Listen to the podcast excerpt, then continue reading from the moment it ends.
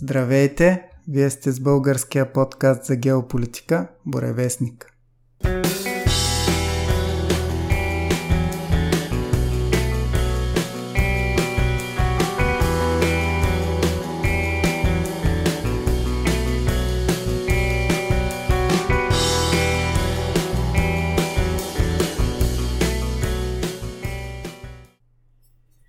Днес записваме 36 брой и след като в предните два броя говорихме за войната в Украина, т.е. за най-актуалното геополитическо събитие в последните месеци, сега се връщаме доста назад в историята и то дори бих казал до самата начална точка, за която имаме поне научни исторически данни, т.е. за зората на човешката цивилизация.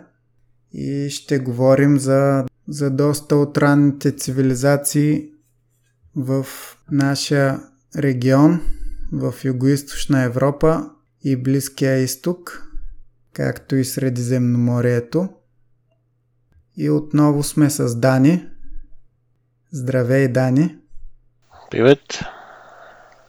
И ако искаш направо да започнем.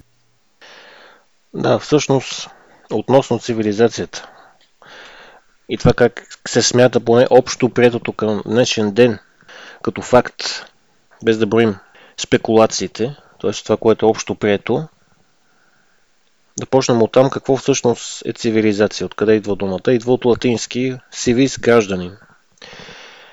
Цивилизацията сама по себе си е комплексно общество, което се характеризира с градско развитие, обществено разслоение, както и символни форми на комуникация, обикновено писменост и усещане за отделяне от природната среда и контрол над нея.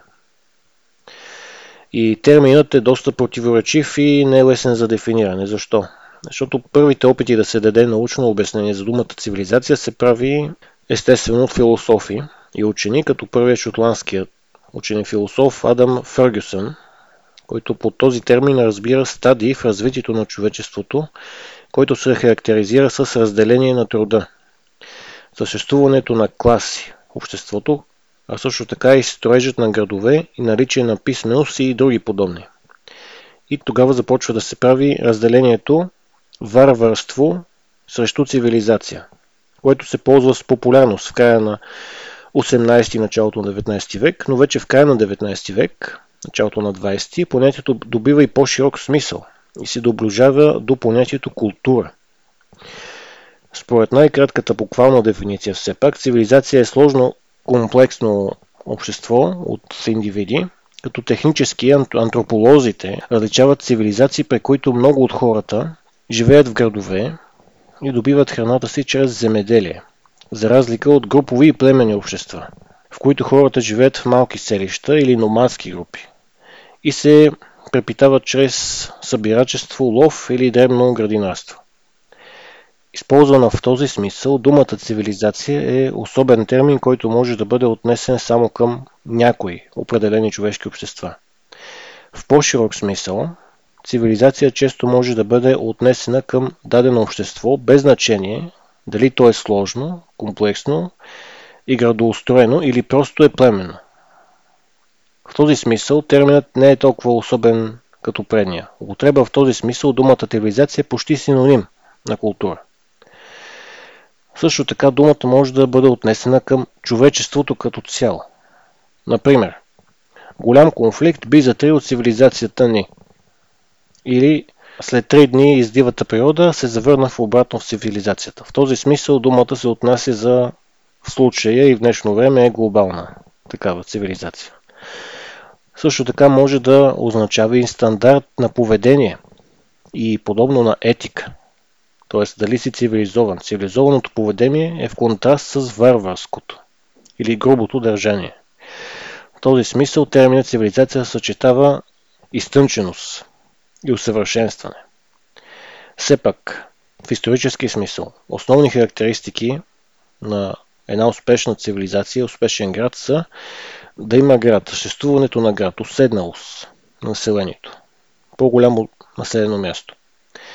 специализация на трудовата дейност, т.е. занаячийство. Да има тесни специалисти, т.е. ковачи, търговци, лечители. Да има концентрация на излишък от произведени блага. Най-често земеделие. И също така да има класова структура, да има иерархия. Също така да има и държавна организация, някакъв вид държавно устройство. Като вече второстепенни характеристики на цивилизация бихме казали, че може да са огромни култови сгради. Не само примерите за чудесата на света, както знаем пирамиди и други подобни, но като цяло култова сграда, около която се събират ежедневно жителите на даден град. Също така търговия с далечни земи, не само тези, които са присъщи за града. Също така монументални произведения на изкуството. Било то скулптури, рисунки и тем подобни. Също така писменост, счетоводство, сметководство и регистри. И научно познание. На първо място математика. И от математика вече съответно геометрия, астрономия и естествено най-важното физика в случая. Като в един неизвестен автор преди 4000 години е дал в една своя поема на успешната цивилизация, успешната такава, какви били биха нейните атрибути. Като гласи следното. За успешна цивилизация складовете са добре заредени. Къщите в града са добре построени. Хората се къпят преди празниците и се радват по площадите. Което в скоби а, преди дни имаше пред НДК случай на човек, който се къпа публично на фонтаните в НДК, но както и да го упречим, това е в случая на поемата, това е пример за успешна цивилизация. Но да. В какъв контекст? Някакъв протест или просто решил не, да... Не, просто има всякакви хора, знаем, не ги съдим кой каквото се иска да прави, но да. общо взето в, в смисъл на поемата е същото. Хората се къпят по, преди или по време на празниците и се радват от по площадите. Това е смисъл на успешна цивилизация, както публични бани. В случая просто така се е случило на човека, както и да е. Също така, следващото от, поемата. Чужденците преиждат към града като екзотични прелитащи птици. Възрастните жени и мъже изобилстват от добри съвети. Младите жени са изпълнени с желание за танци, а младите мъже са изпълнени с борбен дух, с дух за битка а най-малките са изпълнени с жизнена радост. Общо взето хората са щастливи. И това е нещо като цитат от поемата. Но разбира се, не, всеки, не всички могат да са щастливи едновременно. Поне е трудно постижимо. Но се разбира все пак движението из вековете и какво представлява нашата история на човечеството през тези времена. Какво би представлявал един успешен град? Естествено, цивилизацията зависи от ресурси. Като на първо място, понеже цивилизацията в случая казваме, че се състои от хора, които се отдалечават от природата, но все пак зависим от, от ресурси и енергия. В случая, естествено, това е храната. Все още не сме, не сме стигнали до, до такъв етап, но в който да не зависим от храна, няма как изключително трудно да стане, но храната ако няма достатъчно храна, няма как да има цивилизация, понеже само на пълен стомах хората почват да мислят за изкуство, за поеми, за стихове, за да подобрят архитектурата. Не е само, т.е. върви се от посока оцеляване и се отдалечава от оцеляването като понятие към изобилство и цивилизация. Т.е. цивилизацията е далеч по-голяма форма от просто съществуване или просто оцеляване като именно земеделието кара хората да планират в периоди на изобилие, да пестят за черни дни и да разпределят на дажби, за да има за някои по-люти зими или за периоди на суша. Създаването на писмо и четмо, сметководство и също последващите занаяти като търговия, едни имат зърно, други платове, други стават музиканти, лечители, създаването на класове в обществото. Също както и взаимовръзката между древните жреци и царе, тъй като религията също играе важен елемент към понятието цивилизация. религия или култ, какъвто и да е. Било то дори култ към личността, към царете. В далечни времена царете са били възприемани като пратеници на боговете, а жреците тези, с които те говорят. И съответно хората биват убеждавани да следват царете над своите разбирания, над нравите на племето в името на обединение, както живота, така и в битката и отвъд битката. В смисъл, че царете са погребавани с своя антураж, с своите верни слуги, гробовете си живи. Взимали се отрова. Но това е един вид лоялност и отново култ. И подобен култ или към личност, или към някакво божество, в името на нещо повече от племето, отново е част от тази цивилизация. Като общо възприяти истини и факти до момента е, че един от първите древни градове, като град, не само село или селище с овци събирачи или дребно гадинарство, нещо по-голямо от това е бил град Ур на територията на днешен Ирак. Ур е един от древните градове на Месопотамия, разположен на река Ефрат, недалеч от Персийския залив. И при основаването си, за което основаване се мисли, че около третото хилядолетие преди новата ера, е бил на морския брак, но поради затлачването на Персийския залив, сега се намира във вътрешността на континента, близо до град на Сирия в днешен Ирак. И достига до най-голям разцвет около 2000 година преди Христа, когато според някои оценки е бил и най-големият град на Земята с население 65 000 души, което за това време е внушително. И руините на града са открити от, за първ път от Пиетро Дела Вале през 1625 година. Чрез интензивни разкопки, като има вторични такива, последствия през вековете, като след това през 19 век Джон Джордж Тейлър, дипломат и археолог, надгражда над постигнатото от Пиетро през 1600-те години. Урук също е бил от най- старите градове, поне така се смята, на шумерски Лунук. Един от важните центрове в древната шумерска държава. Той също бил разположен до Ефрат, т.е. виждаме един общ модел, близо до река. Между градовете Вавилон и Ур. Като съвременното обозначение на Ирак, според някои следователи, има етимологични корени именно в Урук. И той става един от първите центрове на занаяти, търговедия и писменост. Сведения за това се намират в най-ранните записи на кленописното писмо в района. И според шумерските царски списъци от това време, градът е основан от Енмеркар, известен от епоса Енмеркар и господарят на Ата. И в тази история, в този епос, се разказва, че той е построил големия храм на Еанна, или богинята на обувта и войната, Инана, по-късни периоди наричана Иштар. Иштар поне сигурно сте чували. Урук е столицата на известния от месопостамския епос цар Гилгамеш. Сигурно се чува дили за легендата за Гилгамеш. При предполагаемото целуване на когото, около 2652 година до 2602 година преди Христа, градът е напълно укрепен. Относно Гилгамеш е добре да споменем ако не знаете историята за Гилгамеш и легендата за него, Гилгамеш е шумерски акадски митологико-екипичен герой. Гилгамеш е акадското му име, а шумерския вариант очевидно произлиза от формата Билгамес, което възможно означава прародител, герой. Като редица текстове, публикувани в последните десетилетия, предполага, че Гилгамеш се приема като реална историческа личност, отколкото митологична такава, като петият владетел от първата династия на град Урук в Шумер, в края на 27 и началото на 26 век преди новата ера. Очевидно скоро след смъртта си Гилкамеш е бил обожествен, от което вече идва историята се превръща в легенда. Като неговото име е с а, определящите знаци на божество се среща още в текстовете на Фара. В царския списък на трета династия Ур Гилгамеш е представен като митична личност.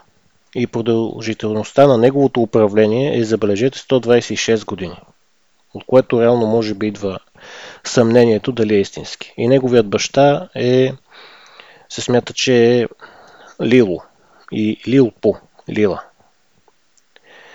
В епичните текстове Гилгамеш е, е също така се определя като син на богинята Нинсун. Но реална, реалната личност е всъщност, може би е бил просто син на жрицата, представляваща самата богиня. От 2000-та година преди новата ера, Гилгамеш се смята за съдя в задгробния живот и защитник на хората от зли сили. Официалния култ обаче той не играе почти никаква роля. Въпреки, че царете от трета династия Ур и по-специално Урнамо, основателят на династията, го смятат за свой прародител. И са запазени пет шумерски епични песни за Гилгамеш, като това са Гилгамеш и Ага, Гилгамеш и планината на безсмъртните, Гилгамеш и небесния бик и Гилгамеш Енкидо и подземния свят, също както и Гилгамеш в подземния свят или смъртта на Гилгамеш. Като във всяка една от тези шумерски епични песни се крие, може би, частица историческа истина за Шумер. Като в първата песен, Гилгамеш и Ага, това е сказание за борбата на Гилгамеш с Ага, владетелят на северното обединение на шумерските градове, начало с град Киш. И кулминационният момент на разказа, появяването на Гилгамеш и градската стена на Орук и обкръжаването на вражеските войски при вида му и победата над тях, като единственият така хиперболичен и вълшебно приказен момент от това чисто епическо произведение, то почти не съдържа митологичен материал. Той смята се, че наистина е имало такава битка. Във втората песен, шумерска, за Гилгамеш, т.е. Гилгамеш и планета на безсмъртните, това е разказ за похода на Гилгамеш, начало на нажежени войни в планината за Кедри и за завоюване на славното му име и борбата му с пазителя на кедрите, чудовището Хувава или Хумбаба. Като Гилгамеш успява да убие чудовището Хувава с помощта на фалшебни помощници и гнева на бог Енлил за този подвиг. Та, може би сте, сте чували за Енлил и Енки. Енлил и Енки са едни от основните божества в шумерската митология, като Енлил е шумерския и вавилонски бог на въздуха и бурите, владетел на пространството между небето и земята, господар на света. Енлил е един от главните богове като Енки е негов брат и той е един от четирите богове създатели. Той е представен като бог на плодородието и носител на културата и на занятите. Като е бил помощник на брат си Ендил при създаването на цивилизацията. И в мита за Енки, Енки и Нимнах се твърди, че именно той, Енки, е създал хората. В а, третата шумерска песен за Гилгамеш се става въпрос за Гилгамеш и небесният бик. Като това е слабо запазил се текст за умъртвяването на, от Гилгамеш на небесния бик, чудовище изпратено от богинята Инана или Иштар, срещу Урук. Четвъртата песен е Гилгамеш, Енкидо и подземния свят, като в нея се разказва, че по молба на богинята Инана или Иштар, Гилгамеш убива гигантската птица Анзуда и вълшебната змия, заселили се в вълшебното дърво Холулу, посадено от богинята в нейната градина.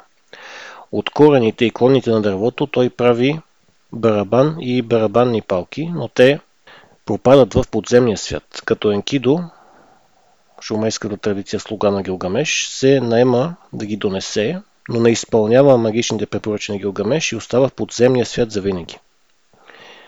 Гилгамеш успява с молитви да извика духа на Енкиду и той му разказва за мрачния и безнадежден живот в подземното царство. И последната пета песен е за Гилгамеш в подземния свят или смъртта на Гилгамеш. Тук Гилгамеш отнася в подземния свят даровете за неговата владетелка Ерешки Гал, както и на боговете, съставящи свитата й. Както виждате от пете песни, това е отново един култ как самите царе, не само на Шумер, но дори и последващите на Вавилон и на Египет, поемат като този начин на разбиране. Тоест има някакъв бял свят и някакъв подземен такъв, в който Гилгамеш или един вид с владетеля защитава, пази града, пази цивилизацията от разни чудовища с помощта на боговете, след което той, заедно с слугите си, които от негова лоялност го следват в, в битка, както и отвъд битката. И според традицията, с Гилгамеш е свързват изображенията на герой, който се бореше с лъв и див бик, също както и с глинени фигурки, изобразяващи духовете или джиновете на плодородието. Митологичен образ, по-древен дори от исторически от Гилгамеш. Като образът на, Гилга... на епичния Гилгамеш се намира в отражение в акадското изкуство, 24-22 век преди новата ера, особено в глиптиката. Като скулптури на Гилгамеш и Енкидо са охранявани в хода на двореца на асарийския цар Саргон II, който е владял от 8 век преди новата ера. А Саргон Велики от Акад или Саркон Акадски и на акадски език Шаро Кинов, превод истинският цар или законният цар, той е влиятелна личност от а, периода 2300 година преди новата като основател на Акадската династия. И защо той е важен? Защото Саргон Велики от Акад създава империя от Персийския залив до Средиземно море, като Сургон успява да обедини градовете Аншан, Суза, Ур, Урук, Лагаш, Мари, Титул, Телбрак, Ебла и Ярмути. Като за древни цивилизации това се смята за една от първите истински империи, които успява да обедини всъщност едни от първите общо възпрети градове, именно Ур, Урук и Телбрак. Относно Телбрак, освен другите два древни града като Ур и Урук, за Телбрак се знае, че както другите два града, той също се намира в сходен регион. В момента е, се намира в днешна Сирия, близо до днешното село Телбрак, около, около 50 км северо-источно от Ал-Хасака. Като името Телбрак не се знае откъде идва, но вероятно от езерото близо до него. Като Телбрак, самия град е познат и с друго име, във втората половина на трето хилядолетие като Нагар или Науар. Като той започва като малко селище, както всички останали, в седмото хилядолетие преди Христа, в северната част на Месопотамия и първоначално не е бил част от самата месопотамска култура, но с обмен на, търговия се повлиява от тях и общо взето става месопотамчен, общо взето възприема тяхната култура. Като различни етнически групи са населявали Телбрак, като това са общо взето халафийци, семити, урийци и е бил религиозен център за едни от първите периоди, като от Телбрак е известно така нареченият храм на очите или храм на окото, който е уникален за така нареченият полумесец на плодородието. Полумесецът на плодородието това са общо взето долините между реките Тигър и Ефрат и Нил, полумесецът на плодородието. Като именно този храм на очите или храм на окото е уникален. А, относно град Аншан, той е модерният Тал и Милян, северо-западно от Ширас, в провинция Фарс, Остан в планините Загрос, югозападен Иран. Е, също така е била една от ранните столици на царство Елам част от Месопотамия. И също както в залеза на Месопотамия и Вавилон, от третото хилядолетие преди новата ера. Друг град, който е успял да обедини Сиргон Велики, това е град Суза, на персийски Шуш или на иврит Шушан. Един от най-древните градове на земята, столица на Елам, преди да бъде завладян от асирийците и предполагаемо основан около 4200 година преди новата ера. Намира се на 250 км източно от река Тигър, в днешен югозападен Иран, равнинен Хузестан. Като първите следи от постоянно обитаване в района на Суза датират около 7000 година преди новата ера, както Телбрак, отново 7000 година преди новата ера. И най-вече се намират керамика с рисунки, намерена при разкопки на територията на древния град, като още през 13 век преди новата ера еламитите завладяват Месопотамия и отнасят в столицата си Суза каменна колона, на която е записан законникът на Хамурапи. Като Суза последствие бива разрушена през 650 година преди новата ера от владетелят на Асирия по това време, Ашур Банипал, след което държавата на еламитите просъществува само още близо век. Като през 5 век преди новата ера, под името Сузияна, градът става резиденция на завладелите Елам Ахамениди, които сме говорили в нашия епизод за Иран и Персия, които пък век по-рано основават и съграждат Персеполис. Като раната антична история на Суда е свързана с завоевателния поход също и на Александър Македонски към Индия. Стигайки до Суза, в последния си поход античният завоевател на Азия заповядал на македонските си офицери да си вземат персийски съпруги, като бракосъчетанията предизвикали дълбоко неодобрение сред местните. За Александър Македонски династичните бракове били способ за затвърждаване на новата власт в огромна или иначе разнородна нова империя, наследила тази на хаменидите. И самият Александър Велики е дал личен пример на офицерите си, взимайки за жени три съпруги наложници от покорените страни. Но за Александър Македонски по-подобно в друг брой ще говорим. Друг град, който именно Сурагон Велики успява да обедини в първата позната империя според днешната цивилизация, това е град Лагаш. Лагаш е шумерски град, основан около 3000 година преди новата ера, като преживява разцвет около 2700 година преди новата ера, заедно с водещите градове Рук, Ур и Ума. Около 2350 година преди новата ера, цар Урукагина прави реформи, за което научаваме от и намерена глинена плочка. И на по-късен етап вземат на надмощния светова Акадите и Хамурапи в района на Месопотамия. Като асирийците, които последствие завладяват Лагаш, са имали много писма, свързано, свързани с а, общо взето търговия, сметки и бизнес, но има и лични писма, записани на клинописно писмо.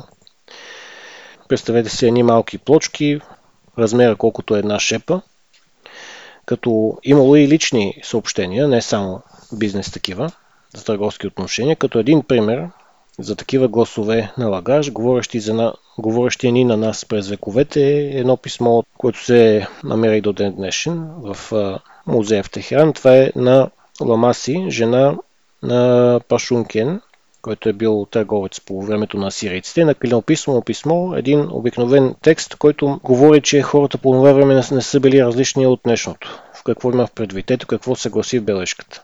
Какво пише жената, занимаваща се с текстил, на своя съпруг търговец, който реално продава нейния текстил. Текстът гласи Когато замина на път, не ми остави достатъчно сребро. Какви са тези екстравагантни измислици и лукс, за които все ми разправяше, че ще живеем?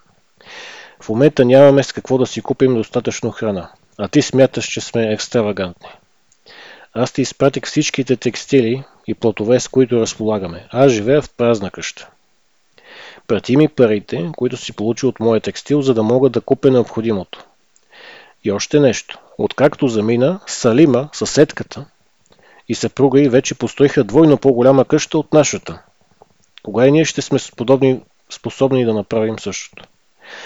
И Ламаси, честно да кажа, и в днен днешен мога да кара, може да накара един мъж да се чувства неудобно.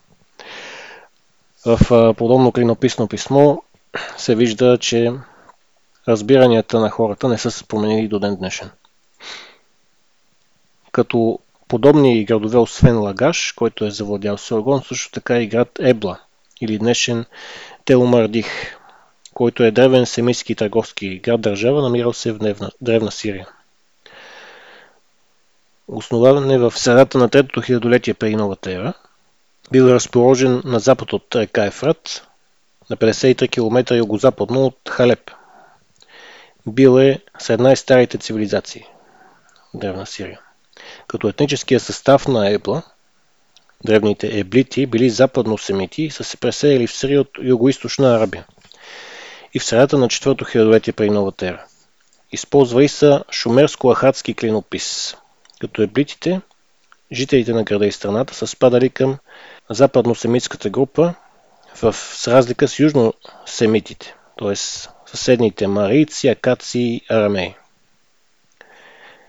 Като Ебла е бил доста голяма търговска сила и поддържал търговски отношения, посреднически си с древните шумерски градове в долна Месопотамия и древен Египет също така. Влиянието на Ебла в разцвете се е разпростирало от царство Мари на средното течение на Ефрат до финикийския Библос на брега на Средиземно море. Ебла поддържал търговски дипломатически отношения с Древен Египет, Шумер и Елам. Като първият сериозен удар върху властта на царя на Ебла нанесъл акадския именно Саргон Велики през 23 век преди новата ера.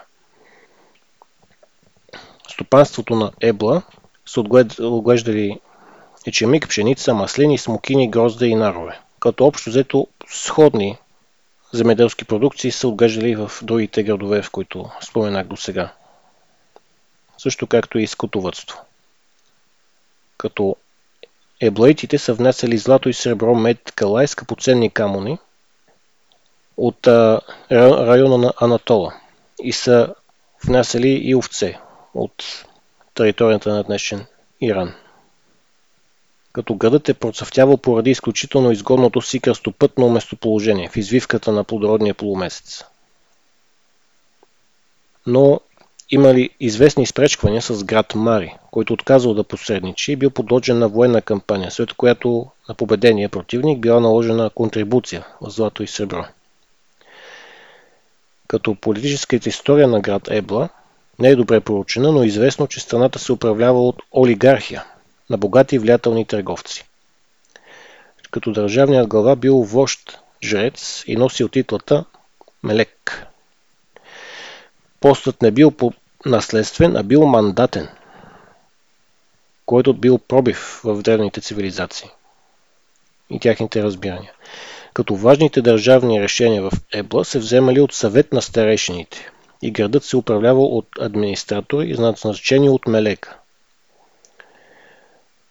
Съществува и военна длъжност на предводителя на Ебла, Лугал.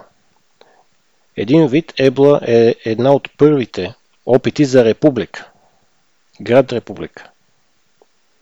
Но изключително бегал опит, опит за такава. Като език и образованието на Ебо разказва, че те са използвали клинописни текстове, като техният език, еблоитски език, е протозападно-семитски или палеоханаански.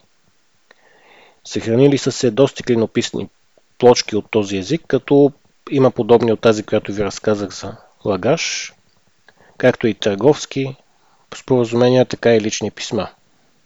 Всички на клинописно писмо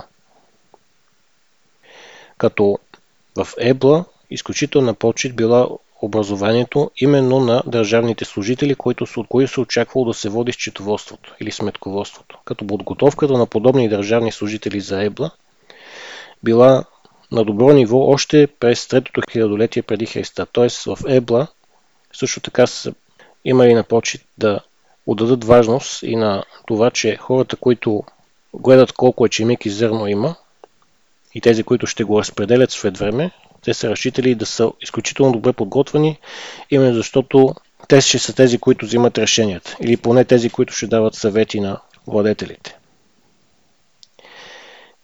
И друг град от плодородния полумесец, който Соргон успява да покори е град Мари, който е град-държава от третото хилядолетие преди новата ера на брега на река Ефрат, на границата между долна и горна Месопотамия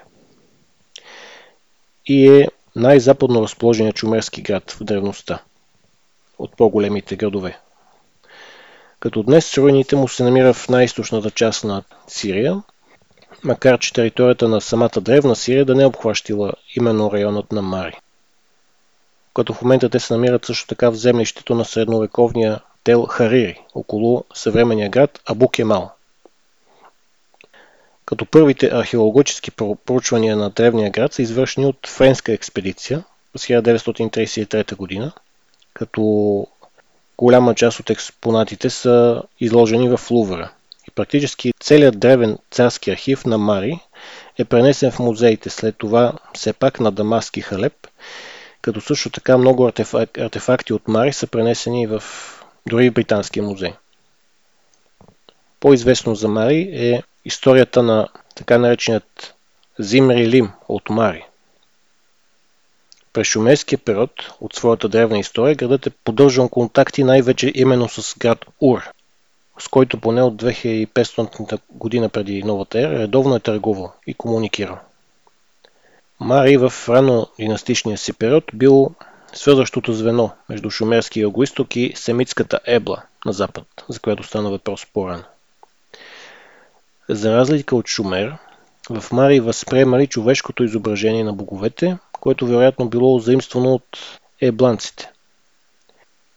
И като цяло първият град имал семитски и западен, а не шумерски облик. Този първи град, въпреки съюза си с Ур, бил разрушен от царя на Акад, именно Саргон Велики, който завоюва и подчинява цял Шумер. Впоследствие, след рухването на империята на Саргон, владетелите на Мари са васали на владетелите на Ур. През този период в Месопотамия проникват и амореите от сирийската пустиня и превземат Мари, след което влизат в стратегически съюз с Елам, посредством който свалят от власт управляващата трета династия на Ур по времето на Авраам. Като късният Мари е именно аморейски, като търговията процъфтява в региона, а градът богатее. Именно по времето на Зимрилим, в периода около 1700 година преди новата ера, е най-големият разсвет на Мари. И дворецът на Зимрилим бил чудо за тогавашния свят, като разполагал с вани и дренаж. Библиотеката на Мари била огромна и от нея са намерени около 20 000 клинописни плочки. Краят на Мари е поставен от стратегическия съюзник на Зимрилим – Хамурапи, който през 1759 година преди новата ера превзема и изпепелява града. А историята на Зимрилим е изключително интересна, понеже той е бил цар с мечта, просто искал да види Средиземно море.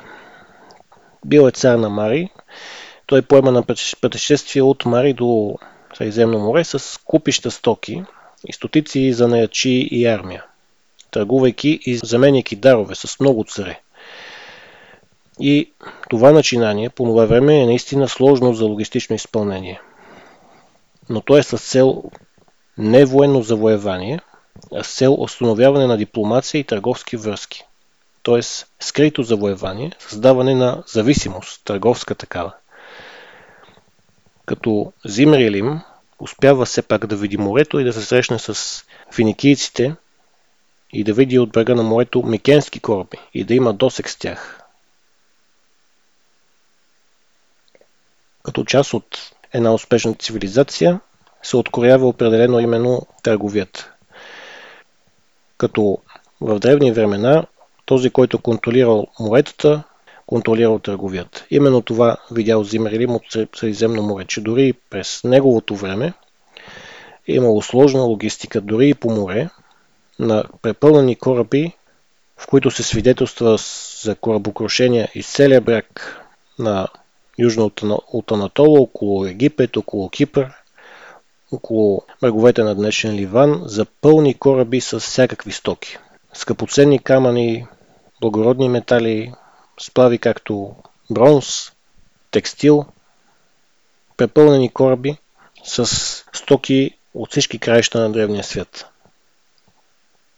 Като това полага следващият камък, надграждащ понятието цивилизация като именно сплавта на бронза дава името на следващата ера, след античната, бронзова епоха.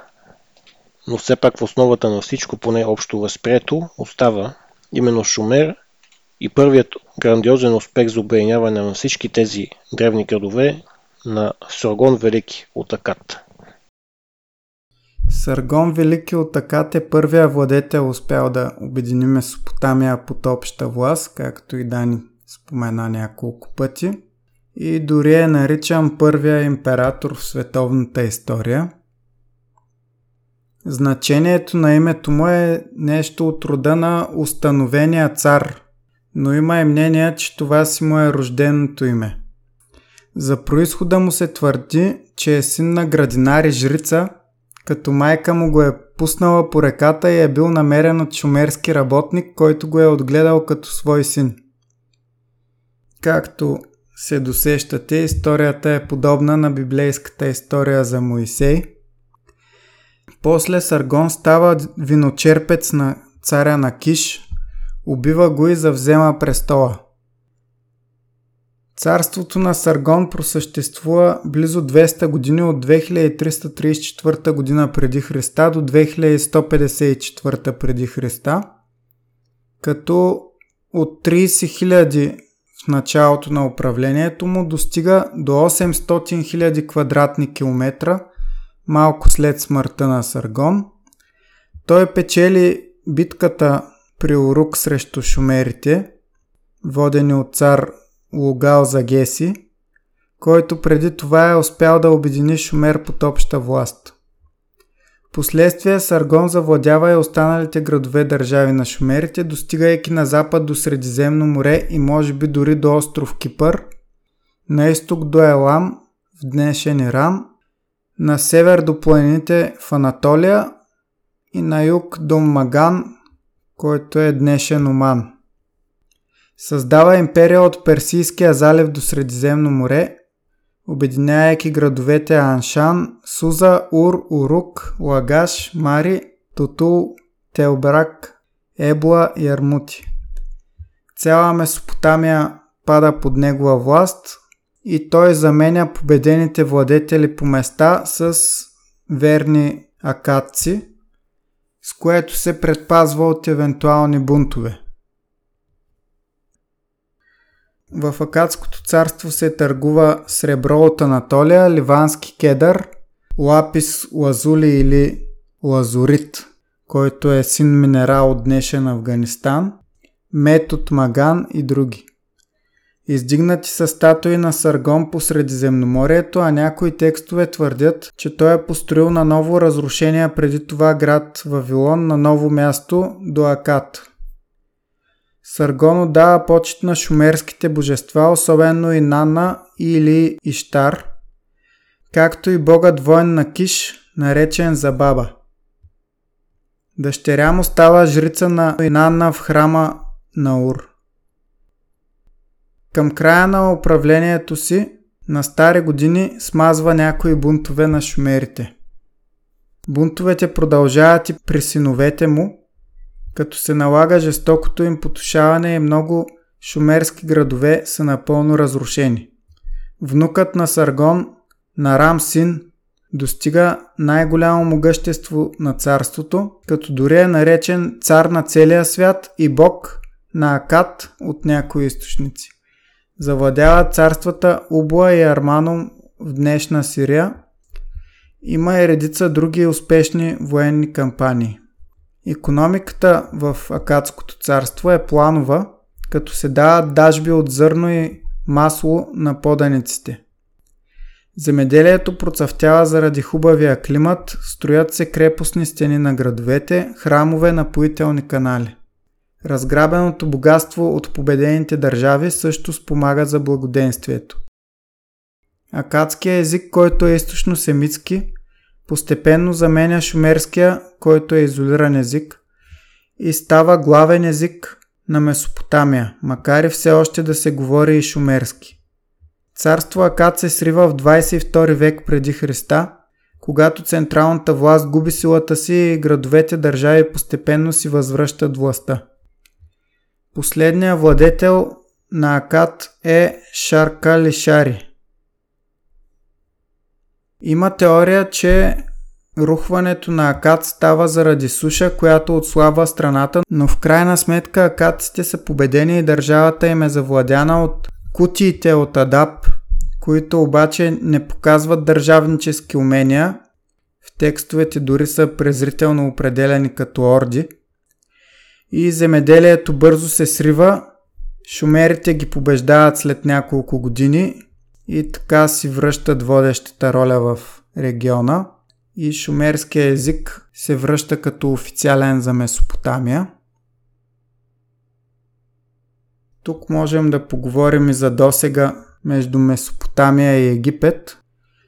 Следи за влиянието на месопотамската култура върху Египет могат да се видят в египетската архитектура, оръжията и технологиите. Смята се за вероятно, че и писмеността Египет първоначално е взаимствал от шумерската, но няма категорични доказателства за това. Първоначалните форми на шумерската писменост и египетската са подобни, но по-късно се различават съществено. Както знаем, египтяните ползват иероглифи, т.е. буквите им са изображения, т.е. картинки, докато шумерите ползват клиновидно писмо. Според някои учени е възможно и писмеността в Египет да се е развила напълно независимо. Търговия между Месопотамия и Египет има още от 37-36 век преди Христа в късната урукска епоха. Следващите около 500 години има пренос на култура и технологии от Месопотамия към Египет. Египетски творци взаимстват от месопотамското изкуство, например изображения на урукския цар-жрец с туника и широкопола шапка, грифони и прочее. В Египет са намерени и гранчарски изделия, типични за Месопотамия, например съдове за наливане на вода, пиво и вино. Има голяма търговия на вино между Египет, Месопотамия и Леванта. Египетските оръжия също заимстват от месопотамските, например Върхът на Боздогана става от дисковидна форма, какъвто е бил първоначално в Египет, в крушовидна, която е типична за Месопотамия и нанася доста по-големи поражения. Също заимствани от Месопотамия са и цилиндричните печати. Внася се и много лазорит от района на днешен Афганистан през Месопотамия – а зигуратите от Месопотамия са предшественици на египетските пирамиди като архитектурен стил. Впоследствие и Египет започва да влияе културно на Месопотамия. Например, внесени в Месопотамия са изображения на владетеля, който удря с буздоган враговете си, както и хищни птици, кълвящи враговете – по-късно, във второто хилядолетие преди Христа, вече имаме взаимодействие между зрелите цивилизации на Египет и Асирия, както и много войни между тях, а в 12 век преди Христа Асирия завладява Египет. По-късно Асирийската империя е разрушена от Вавилония, въпреки помощта на Египет. А 6 век преди Христа Ахаменидите, си реч персите, завладяват Египет и установяват сатрапии. Персите също са повлияни от месопотамската култура. Интересно е да се спомене, че проучване на ДНК от 2017 година, което е взето от мумии, показва, че населението на Египет е генетично най-близо до това на Месопотамия, Леванта и Анатолия.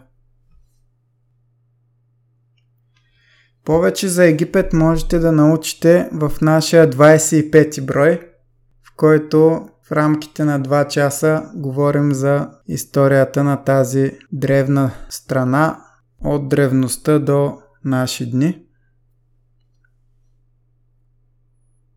А относно Древен Египет е интересно да се спомене твърдението или, или общо приетото схващане сред не само египтолози, но и сред, сред историци и антици, които споменават, че защо Египет не става мега завоевател от ранга на Персия, например, от ранга на Рим, Александър и каква е разликата между плодородието на Нил и това в Месопотамия.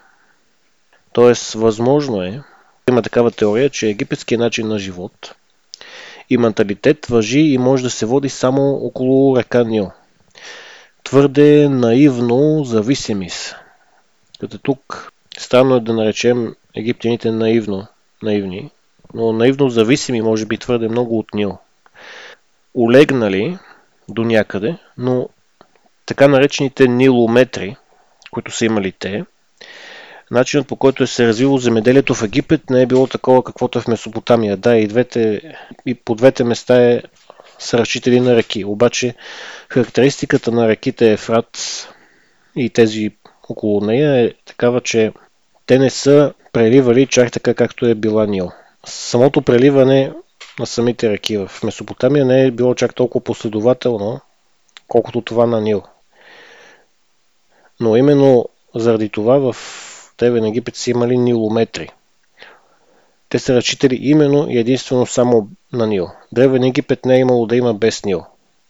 Но може би е могло да има древна Месопотамия, дори ако е имало само една река. Тигър или Ефрат. Понеже начинът на мислене на хората и това, което те са имали, били са по... едно, че са били по-на север, с други географски ширини, имало е повече планини при тях. Не е била чак, чак толкова плодородна самата земя, колкото е била тази около самата река Нил. Тоест географията оказа именно геополитика. Географията оказа влияние на политиката. Политиката именно смесица от начини на, на управление и самоуправление на народите.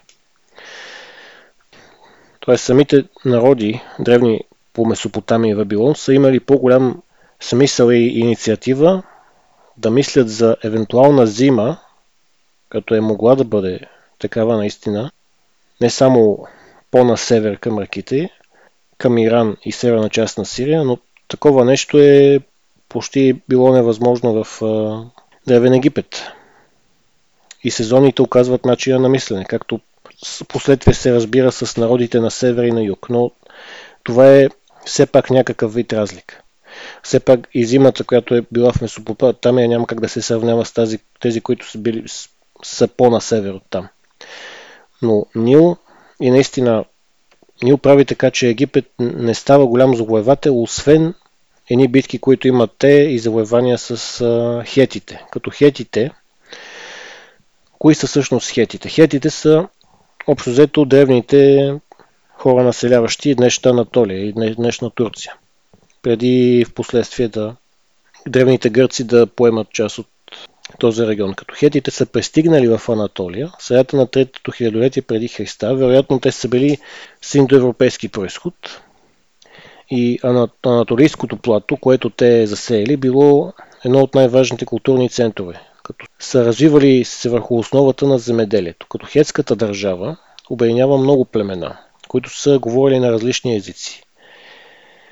И има теории, но тук са все още недоказани, че древната местност Гилбекли Тепе, която всъщност прилича на нещо като заровен под земята Стоунхендж, но всъщност в пъти по-голям от Стоунхендж, е всъщност от предците, които първо са населили именно Анатола и днешна Турция. Като е, разкопките в Гюбекли Тепе са всъщност много скорошни. И хетската държава, в последствие пред, през второто хилядолетие преди Христа, след като се оформила сравнително едина хетска народност, освен техния хетският език, се намират също така писмени сведения, както и от, акадск, и от акадските архиви, които разказват за търговската дейност на градовете в Анатолия и за походите предприемани от там, именно и от Соргон. Като 17 век преди Христа, хетите обединили под своя власт населението на Анатолия. И Хетското царство поставило ръка на търговията в Анатолия, именно защото там се намирали, той до днес има такива залежи на необходимите съставки, за да се направи бронз. Всички са искали да търгуват с хептите, именно за да имат съставките за бронз. Което говори за факта, че хетите са били много добри ковачи при обработката, както и на желязо. И на различни съжи сечива и естествено на оръжия. И което предполага, че хетите също така са били и воинствени племена. И тяхното изобретение, бойната колесница, всъщност тя е хетско изобретение, въпреки че последствие се възприема от египтяните и последствие, както знаем, от ремляните, това им осигуряло предимство в самите сражения. Като хетските царе са воювали непрекъснато с съседните народи, за да разширят границите на държавата си и да вземат пленници, които превръщали веднага в роби. Като е известно, че през 1595 година преди Христа Мурсил I превзел и разграбил Вавилон, като хетската държава достига най-голям разсвет при цар Шупи Рули Ума, който завладял древна Сирия, подстъп към древен Египет. И неговият син Муветали е и египетския фараон Рамзес II се срещнали в решителното сражение в битката при Кадеш. А Кадеш се намира по това време в Финикия или територията на днешен Ливан, в което египтяните се обявили за победители при намерените иероглифи в гробницата на Рамзес II в Абу Симбел. Но всъщност победата била за хетите, след което египтяните се принудили да поискат мир. В същото време Рамзес II Велики бил се в градите и казва аз съм победител, аз съм Рамзес и изографисва цяла, с всичката си безошливост казва аз съм победител, но това е политика, това е начин на мислене. Но наистина египтяните не са били въобще завоеватели и от ранка на Персия, именно заради това, че са зависими толкова много от Нил, също както и начин им на разбиране в тяхната религия и са воювали именно с хетите. Като краят на хетската държава все пак настъпва през 1200 година преди Христа след многобройни опустошителни войни с Асирия и Египет, но най-вече Асирия и нашествието в Мала Азия на племена от и от днешните Балкани, както и Егейските острови, наречени от египетските текстове морските народи. В източните и южните провинции в източна Анатолия, по бреговете на Ефрат и в северната част на Древна Сирия възникват новохетски царства или княжества, в които хетската цивилизация успява да просъществува поне още 5 века. Но последствия са асимилирани най-вече от асирийците. Но друг фактор за това, защо именно египтяните не стават такива завоеватели, освен че имат някакви победи срещу хетите, освен Нил, е и религията и тяхното разбиране за задгробен живот. И тяхното разбиране за всички, освен Египет, те са ги смятали въобще за по-долна класа общество, което си личи именно от това, че Рамзес е решил да направи стенопис, който казва аз съм победител, същото време е губещ. И то владетел на държавата си. Но все пак те влияят с начина на мислене т.е. с саркофазите и с това, че задгробният живот е важен. Свидетелство за това има и, че дори и древните гърци също имат а, свидетелства за намерени саркофази на древни гърци, които са всъщност мумифицирани. Финикийците също възприемат част от разбирането на Египет. Тоест, тук има един стремеж на хората, разбираем до някъде на като цяло на човеците, че смъртта не е края и египтяните с тяхната книга на мъртвите искат да кажат, че трябва да си запазиш и тялото и един вид така се възприема и от древни гърци, и от финикийци. И последствие това се прехвърля до някъде вече в монотеистичните религии. Като досека на Египет, което те са имали освен с хетите, споменахме и за финикийците, също както и с гърците, като дори досек са имали с Микена. А относно финикийците, Финикия идва всъщност с наименованието от гръцки. Финикия е историческа област в Близки изток, средище на античната цивилизация процъфтява между 15 и 7 век преди Христа и според древногръцки историт Херодот, финикийците се преселват в Средиземноморието от района на Червено море – т.е. корените са им в Червено море, т.е. около днешна Палестина и Израел. И текстовете върху плочки, открити в Раш Шамра или Угарит, съдържат легенди, религиозни и епически поеми, съставени през 14 век преди новата ера, които описват събития, развивали се северо-западно от арабския полуостров. Като за финикийците се мисли, че те са имали фонетична писменост. И дори по време на най-големия разцвет Финикия е вечната ябълка на раздора между властващите тогава Асирия и Египет, както и хетите, и подчинена ту на едните, ту на другите. И през 4 век преди новата ера Финикия вече е превзета окончателно от Персия и Ахаменидите. И през 332 година преди новата ера също така от Александър Македонски. Финикийците все пак успяват да създадат федерация, така наречената Финикийска федерация, обединение в рамките на Персийската империя с известна автономност на трите финикийски града – Тир, Синдон и Арват с център новооснования Триполи или днешен Ливан. А от гърците, които са имали особен досек с финикийци и Древен Египет, едни от тях са били именно микенците, като Микена от старогръцки е археологическо селище в североисточен Пелопонес, Гърция, около 90 км юго-западно от Атина. Като Микена е един от най-важните центрове на най-вече на бронзовата епоха, а самата мекенска цивилизация е тоградска цивилизация, заместила критско-минойската. Първичната критско-минойска, която издига в култ животното бик и знаем оттам за Минотавра и лабиринта в Крит. Та микенците се явяват нещо като техни наследници и те доминират в продължение на около 400 години земите на югоизточното Средиземноморие. И те полагат основите на класическата вече гръцка култура, която всички знаем, и определя насоките на нейното развитие. А това е и периодът от около 1600 година при новата ера до 1100 година при новата ера, се нарича именно Микенски период. Като основен град на микенците, именно Микена, се намира самата цитадела, построена от гръците, но името Микена, Мукенай, не е гръцко. Вероятно е предгръцко, населено от предходните обитатели, което е интересно. И според легендата името, именно, името е свързано с древногръцката дума Мицес или Гъба, което Павзани приписва на Персей. Най-ранната писмена форма на името Микене е намерена в произведенията на Омир и реконструираното име на микенски език е Муканай, което всъщност е множествено число, както е Атинай, т.е. атинайци, атинци или Микена, микенци.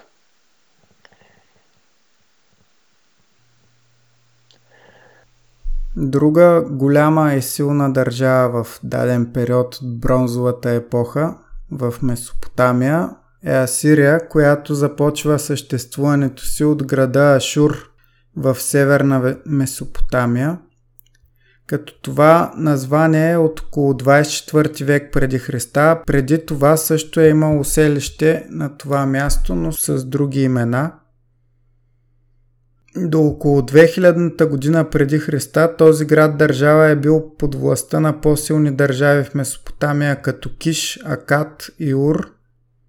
Асирийците обаче в 20 век преди Христа са, са въвели свободната търговия, си реч да оставят на гражданите, а не на държавата, да се грижат за търговията, включително с чужди държави. И така Ашур става голям търговски град, в който за пръв път може би в световната история се прилага една от основополагащите практики в капитализма, а именно свободната търговия. Около 1800 година преди Христа Ашур отново пада под властта на амореите, а после и на други държави в региона. А в 15 и 14 век преди Христа са васали на хетите, което им помага да останат незасегнати от нашествията им и след това се издигат, създавайки империя. Постигналия независимост асирийски владетел Ашур Убалит си слага титлата Шар, която звучи доста близо до цар и търси призвание за себе си на равнището на хетския цар и египетските фараони. През 13 век владетелите Адат Нирари, Шао Манесер и Токулти Нинурта разширяват границите на Асирия, като завладяват почти цяла северна Месопотамия. След убийството на Токулти Нинурта в края на 13 век преди Христа обаче, империята започва опадък, който съвпада с залеза на бронзовата епоха в първата половина на 12 век преди Христа. А говорейки за търговия, няма как да не споменем финикийците, за които говори и Дани и които за нас, за средностатистическия човек, са познати най-вече с клишето финикийски знаци, което се използва за парите. Те са населявали територията на днешен Ливан. За пръв път са споменати в египетски летописи, когато фараона Тутмос III е завладял градовете им по крайбрежието на Средиземно море, а именно Библ, Арват и Уласа. Основна цел на египтяните са търговските връзки на финикийците с цяла Месопотамия, както и кедровото дърво, на което страната им е богата. Градовете на финикийците стават особено важни за египтяните, особено Тир, Сидон, Бейрут и Библ и имат широка автономия. Бибъл е особено важен като център за производство на бронз, както и терминал за търговия на калай и лазурит. 14 век преди Христа амореите и хетите завладяват северните финикийски градове от Угарит до Бибул от египтяните. Интересното е, че при залеза на бронзовата епоха в 12 век преди Христа, за разлика от египтяните и хетите, които са едните силно засегнати, а другите унищожени, финикийците устояват и се превръщат в най-голямата морска и търговска сила в региона – каквато остават в следващите няколко века. Финикийците възраждат средиземноморската търговия и в частност тази между Египет и Месопотамия, правят колонии по крайбрежията и островите на Средиземно море, например остров Кипър, Малта, Сардиния, Сицилия, даже Балиарските острови на запад и дори достигат до Южното Черноморие – в 9 век преди Христа създават Картаген в днешен Тунис, който векове по-късно става голям противник на Римската империя. Корабите на финикийците са возили платове, сребро, злато, бронз, желязо, дървесина, слонова кост, подправки и са осъществявали търговия в големи мащаби.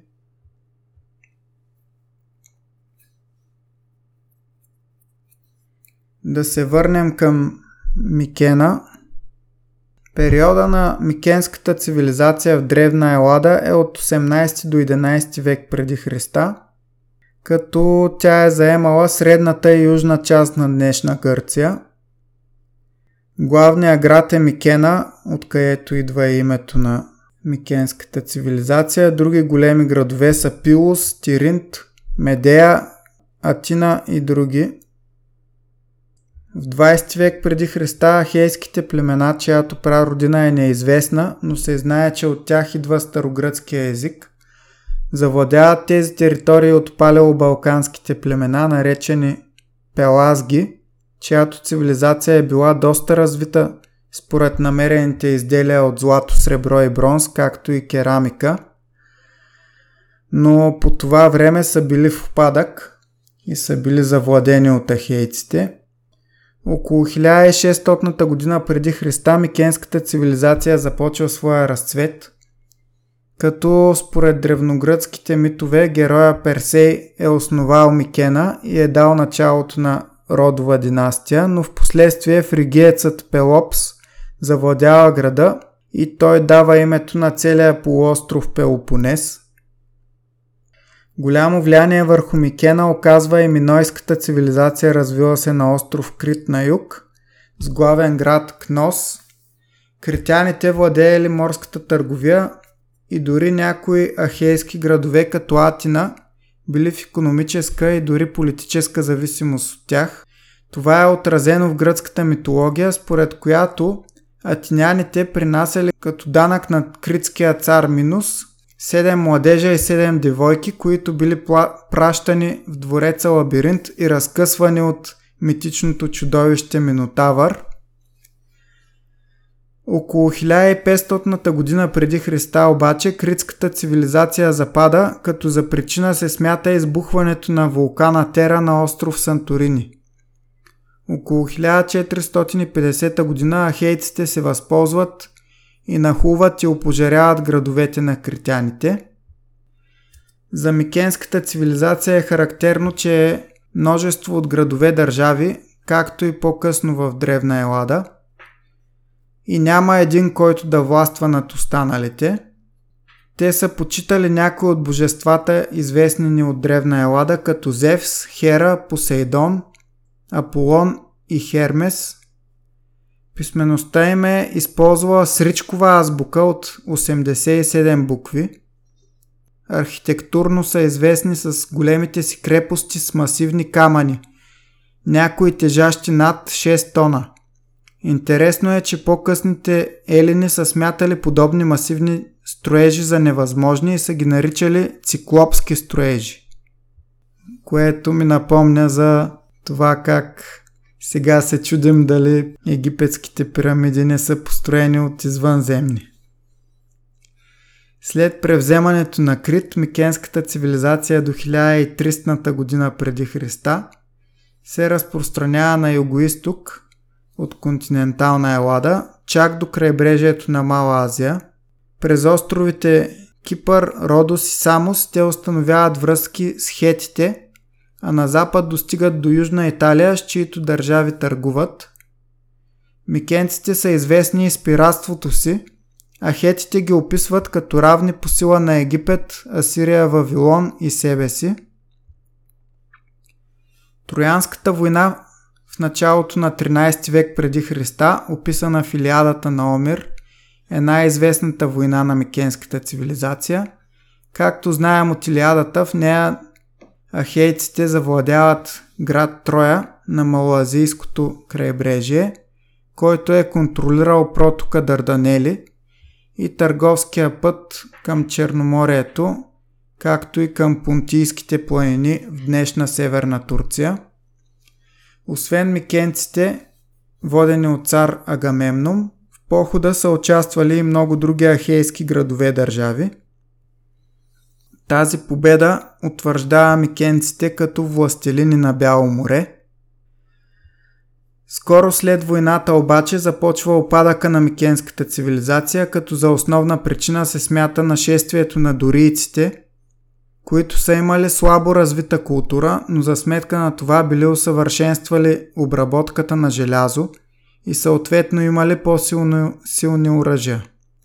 След залеза на микенската цивилизация се формират три основни елински племена – дорийците в южен и източен Пелопонес, Крит, Родос и южната част на Малазийското крайбрежие, юнийците в Атика, Евбея, Цикладските острови, Хилс, Лемнос и Средно Малоазийско крайбрежие и еолийците в Тесалия, северо-западен Пелопонес, Лесбос и част от северното малазийско крайбрежие.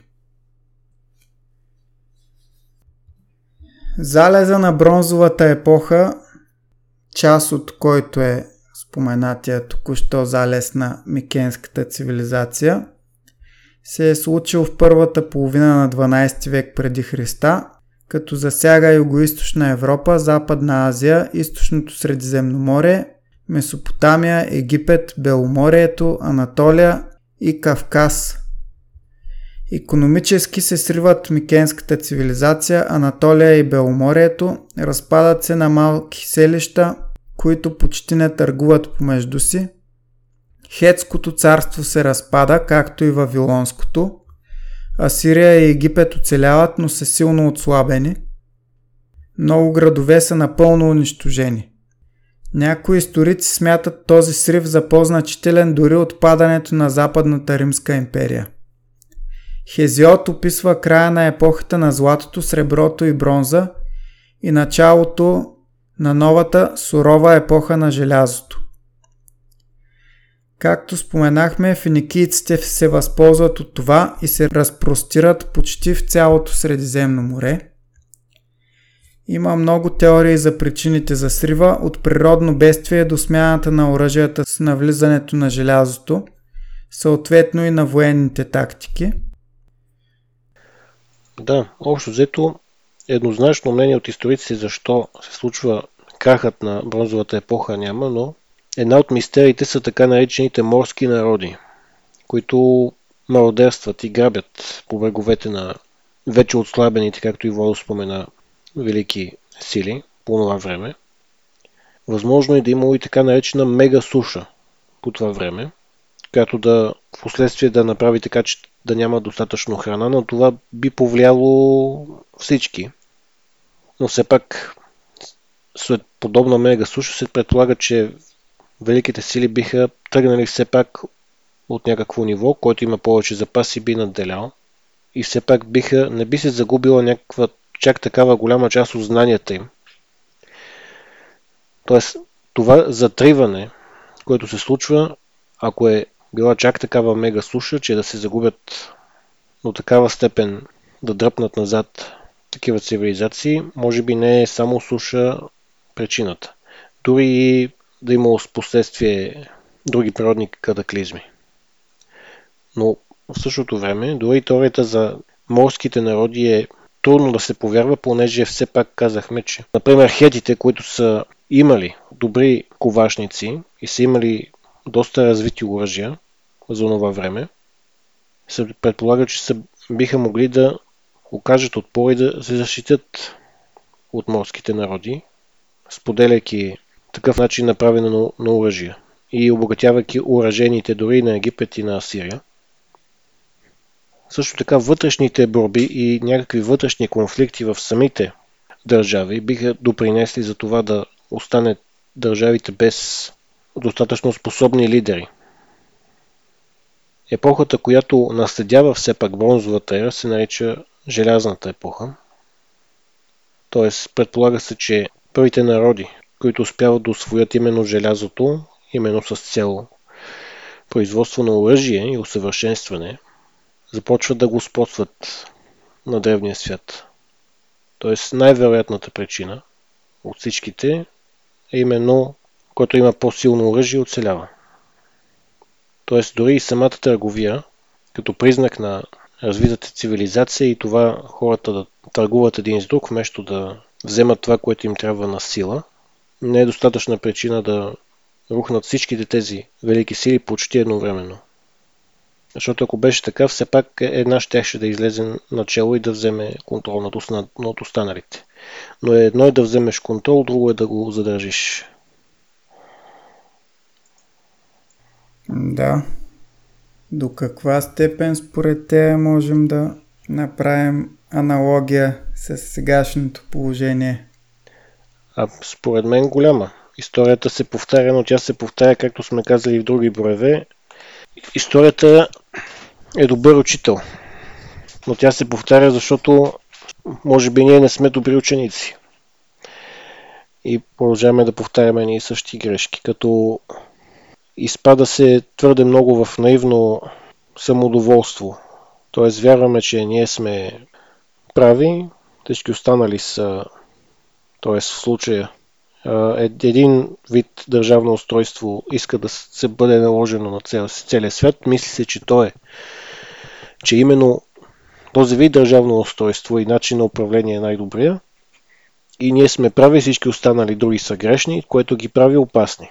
Опасни за цялата цивилизация. Тоест, ако се наложи един строй, става еднообразие. А като направим и паралел дори с природата. Ако видим една поляна с различни видове цветя, живеещи заедно е, но все пак съжителстващи в мир, е по-добре отколкото само един вид цветя, един вид птици. В случая капитализма, демокрация иска да се наложат, но в някои държави просто наистина това не е най-добрият начин на държавно устройство, да речем Китай. Ако Китай беше демократичен, щяха да се разсепат на поне 50 държави и щеше да е изключително лошо дори за самата, самия капиталистически свят, един от най-големите мотори, мощности и заводи света Китай да е разцепен на сумати държави, които постоянно да има безредици. Тоест, дори и за, и за тях не, не е добре да се налага един модел на управление. Също както в Близкия изток. Просто в, в някои държави, за съжаление дори и за самите народи, просто не бива да насила да се сменя модел на управление. Само когато самите народа е последна инстанция, когато той реши и той позволи тогава. Евентуално може да се мисли за такъв вид управление. Да, някой би казал, че еми да, ама нали лошия диктатор, ако народа иска да го маха, ще ги смачка, нали, понеже контролира полицията, войската и т.н. Но да се замислим всъщност в колко случая наистина по-голямата част от народа иска да, да сменя тъй наречения лош, лош диктатор и в колко случая всъщност отвън се дирижира това нещо и, и той е сменен не защото народа го е искал, а защото някакви външни сили са се наложили, както например с Кадафи в Либия. Абсолютно цялата история беше напълно изкуствена и либийците, много малка част от тях са били всъщност срещу него, но американците и техните съюзници просто напълно своеволно под претекста че налагат демокрация и така нататък, изтърканото вече много отдавна обяснение, си го махнаха просто, защото им беше неудобен за тях със своите амбиции и за въоръжаване, и за по-голяма независимост не само на Либия и на цяла Африка, амбициите за златния динар, който да стане африканска валута, общо африканска валута и да е с златно покритие. Тези неща са крайно неудобни на за кукловодите на американските власти съответно видяхме какво се случи. Но връщайки се на въпроса за края на бронзовата епоха, споменахме как финикийците се възползват всъщност от този опадък както и китайците имат поговорка, че за всяка криза се крие възможност, всъщност в случая финикийците са се възползвали от тази възможност и са развили търговска мрежа в цялото, в цялото Средиземноморие – по същия начин и сега, когато очевидно световния ред е на път да се промени, някои държави ще могат да се възползват от това и да излязат напред в новите обстоятелства. Най-очевидната разбира се е Китай, но ще има и някои по-малки, които ще могат да увеличат своята значимост Веднага можем да споменем Турция, въпреки економическите проблеми. Ердоган определено има амбиции да направи страната си доста по-голям геополитически фактор, отколкото е в момента. А защо не е България да се възползва по някакъв начин от предстоящия вакуум, който ще се създаде при постепенното изтегляне на американците от нашия регион и да постигне по-голяма геополитическа независимост, но за тази цел ще се искат доста по-стойностни водачи от дори не бих казал и от тези в последните години, а на практика от всички, които сме имали от края на студената война насам. Да, и за подобна, подобен вид евентуално ако България успее да има по-голяма дума в изказването си, това трябва да почне с други наши подобни самишленици в Европа. Например Унгария, а и не само те. Но да, Турция, дори тяхни съседи, както нали, Сирия и самите кюрди, не е въобще трудно ще се намери човек от тези два етноса, който да има хубаво мнение за Турция, но Ердоган си следи собствените интереси относно Турция, той си следва неговата логика и продължава да бъде енигма и в лицето на Европейски съюз и на Штатите. Пък дори за, за Русия, за Китай не. За Китай го знаят. Покрай, покрай уйгури, уйгурите се знае позицията на Ердоган каква е. И другата назряваща сила е Индия, не само заради това, че евентуално скоро в едните няколко години Индия би надминала Китай по население. Да, на глава от населението те нямат въобще не са в светощо положение, но като имаш толкова много работна ръка, това би привлякло инвестиции. А, за разлика от Китай, Индия се води демократична държава, много партийна.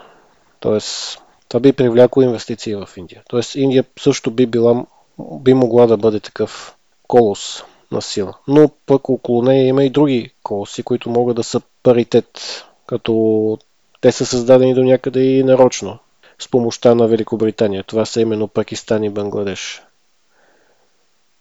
Бразилия също би могла да, да засили влиянието си, но това зависи от самите тях. Бразилия е страна с чудовищно голям потенциал, ако може да го владее. Да, там обаче няма твърде голямо е разделението между по-консервативните партии и социалистите страната е доста разделена и докато има такова разделение, според мен, няма да може да страната да върви напред по начина, по който би могла, т.е. да изпълни пълния си потенциал, за който и ти спомена. И други държави, които назряват за напред са, все пак в Африка населението наистина расте, особено на държави както в Кения, Танзания, Нигерия, отново в същия оглед на работна ръка. Някои от държавите, както Етиопия, за която ще направим скоро собствен брой, Етиопия, горделив народ, но не без основание, както и Кения, с помощта както на Великобритания, както и на, и на Франция, която сме споменали, че тя от колониалните сили най-дълго се държи и се е вкопчила в колониалните си сили, стои геополитически по-добре от Германия в момента и тя помага в Африка с цел да парира именно Китай и влиянието на Китай в Африка. Но от всичко това могат да се възползват африканците, които също да направят така, че да имат добро развитие.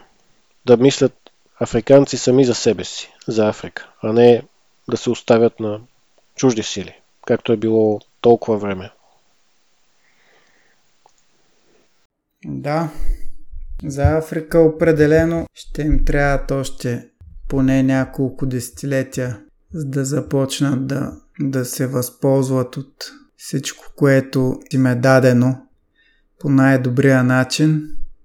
Но според мен там и Китай ще изиграе роля и тя няма да е само експлуататорска, каквато и приписват синофобите на Запад, ще бъде и градивна за африканците, стига те да имат, разбира се, потенциала да, да научат някои уроци в технологично отношение и въобще като инфраструктурно и обществено развитие от китайците.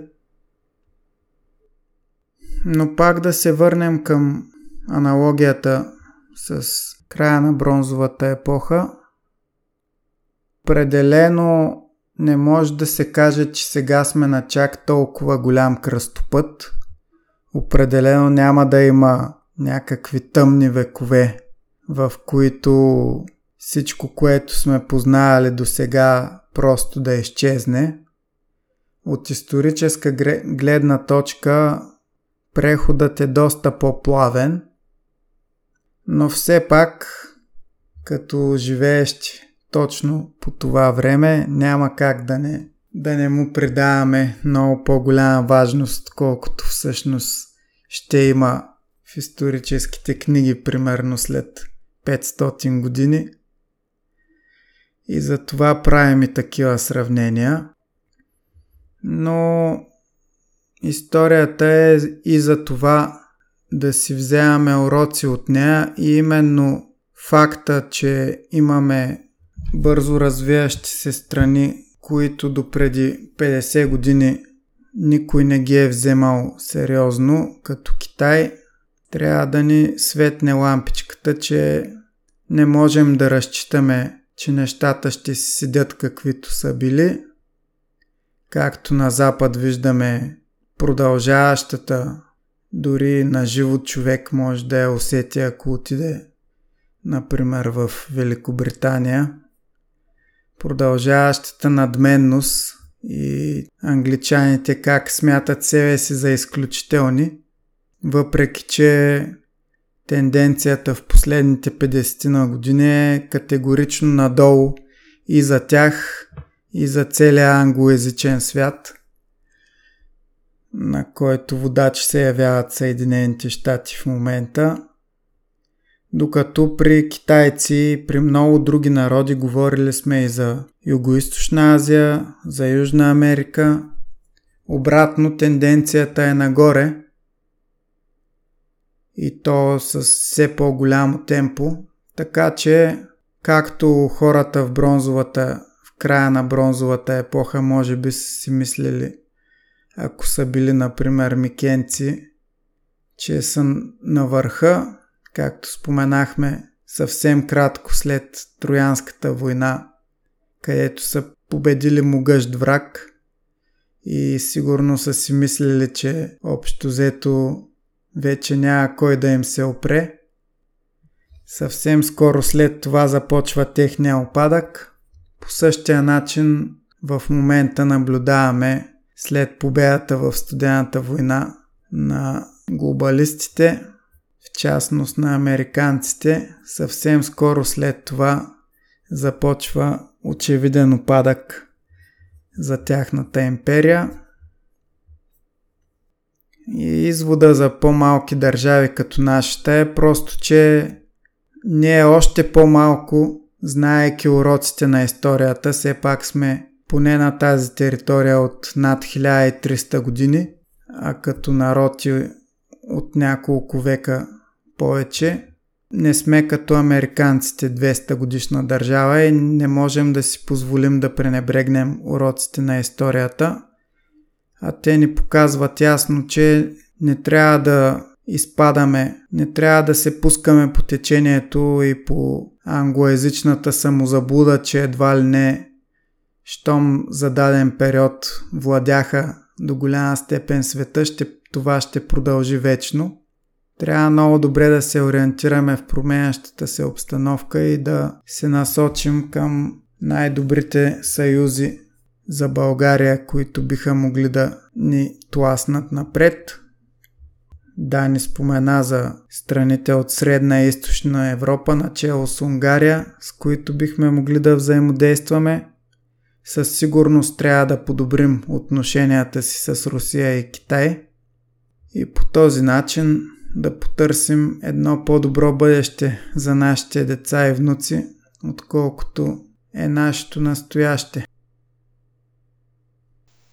Естествено, изключително важен баланс и в отношенията ни с Турция. Като назряващ до някъде малък колос в геополитически план. В Турция винаги знаем, като конши, отношение към нас, имаме си едно на ум, те имат едно на ум. Но като цяло всичките Балкани имат едно ум с Турция, но винаги е по-добре, когато сме с добри отношения. Да. За мен това беше една от най-силните черти на Бойко Борисов и неговото управление, че се стараеше много да поддържа добри отношения с Турция. Очевидно сегашната власт въобще няма подобни приоритети. Точно обратното, тъй като в момента турците са неудобни за кукловодите им от щатите и съответно и нашенските пионки не се стараят много-много да са в добри отношения с Ердоган. Но няма как да не се съглася с това. Винаги трябва да се има едно на ум за Турция, да се стремим към добри отношения и да да имаме предвид един възможен съюз най-малкото с другите балкански държави, в случай, че Турция стане по-агресивна към нас. Разбира се, винаги можем исторически да се позовем на това, че Русия ни е избавила от турското робство, но не можем да разчитаме, че и в бъдеще Русия, която в момента има сравнително добри отношения с Турция, би тръгнала да ни спасява. Така че най-добрата рецепта, поне за мен, е точно един съюз с другите балкански страни.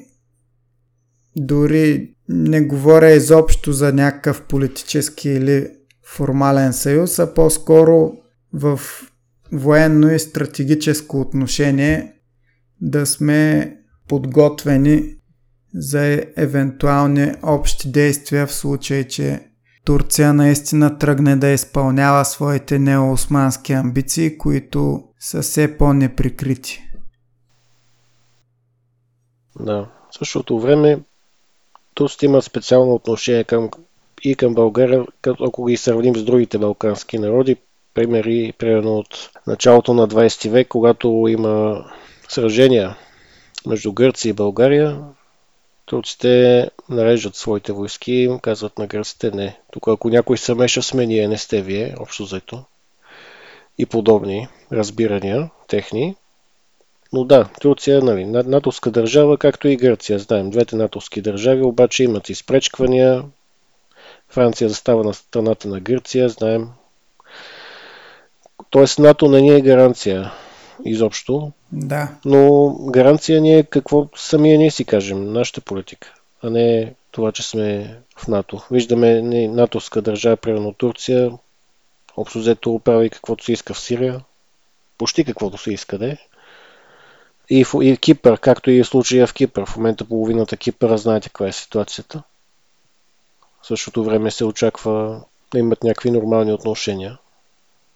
Затова, за да не и да не преизвикаме една и друга страна, да не се ославяме на, слаб, на сляпо нито на едната страна, в случая въобще изобщо ЕС или НАТО, и от другата страна пък Турция, да си следваме нашето.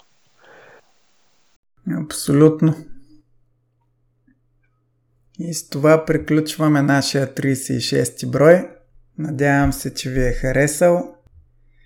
Отново ще припомня, можете да следите нашата страница във Facebook Буревестник, български подкаст за геополитика, както и да се включите в доста интересните разисквания в групата Буревестник клуб за геополитика.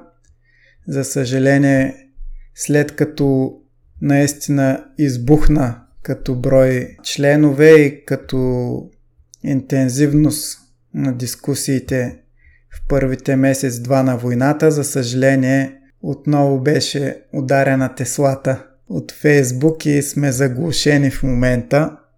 Може би така ще остане в бъдеще за известно време. Уж заради фалшиви новини, които са споделяли членовете на групата, но факт е, че активността е доста по-малка отколкото беше, но все пак е доста добра.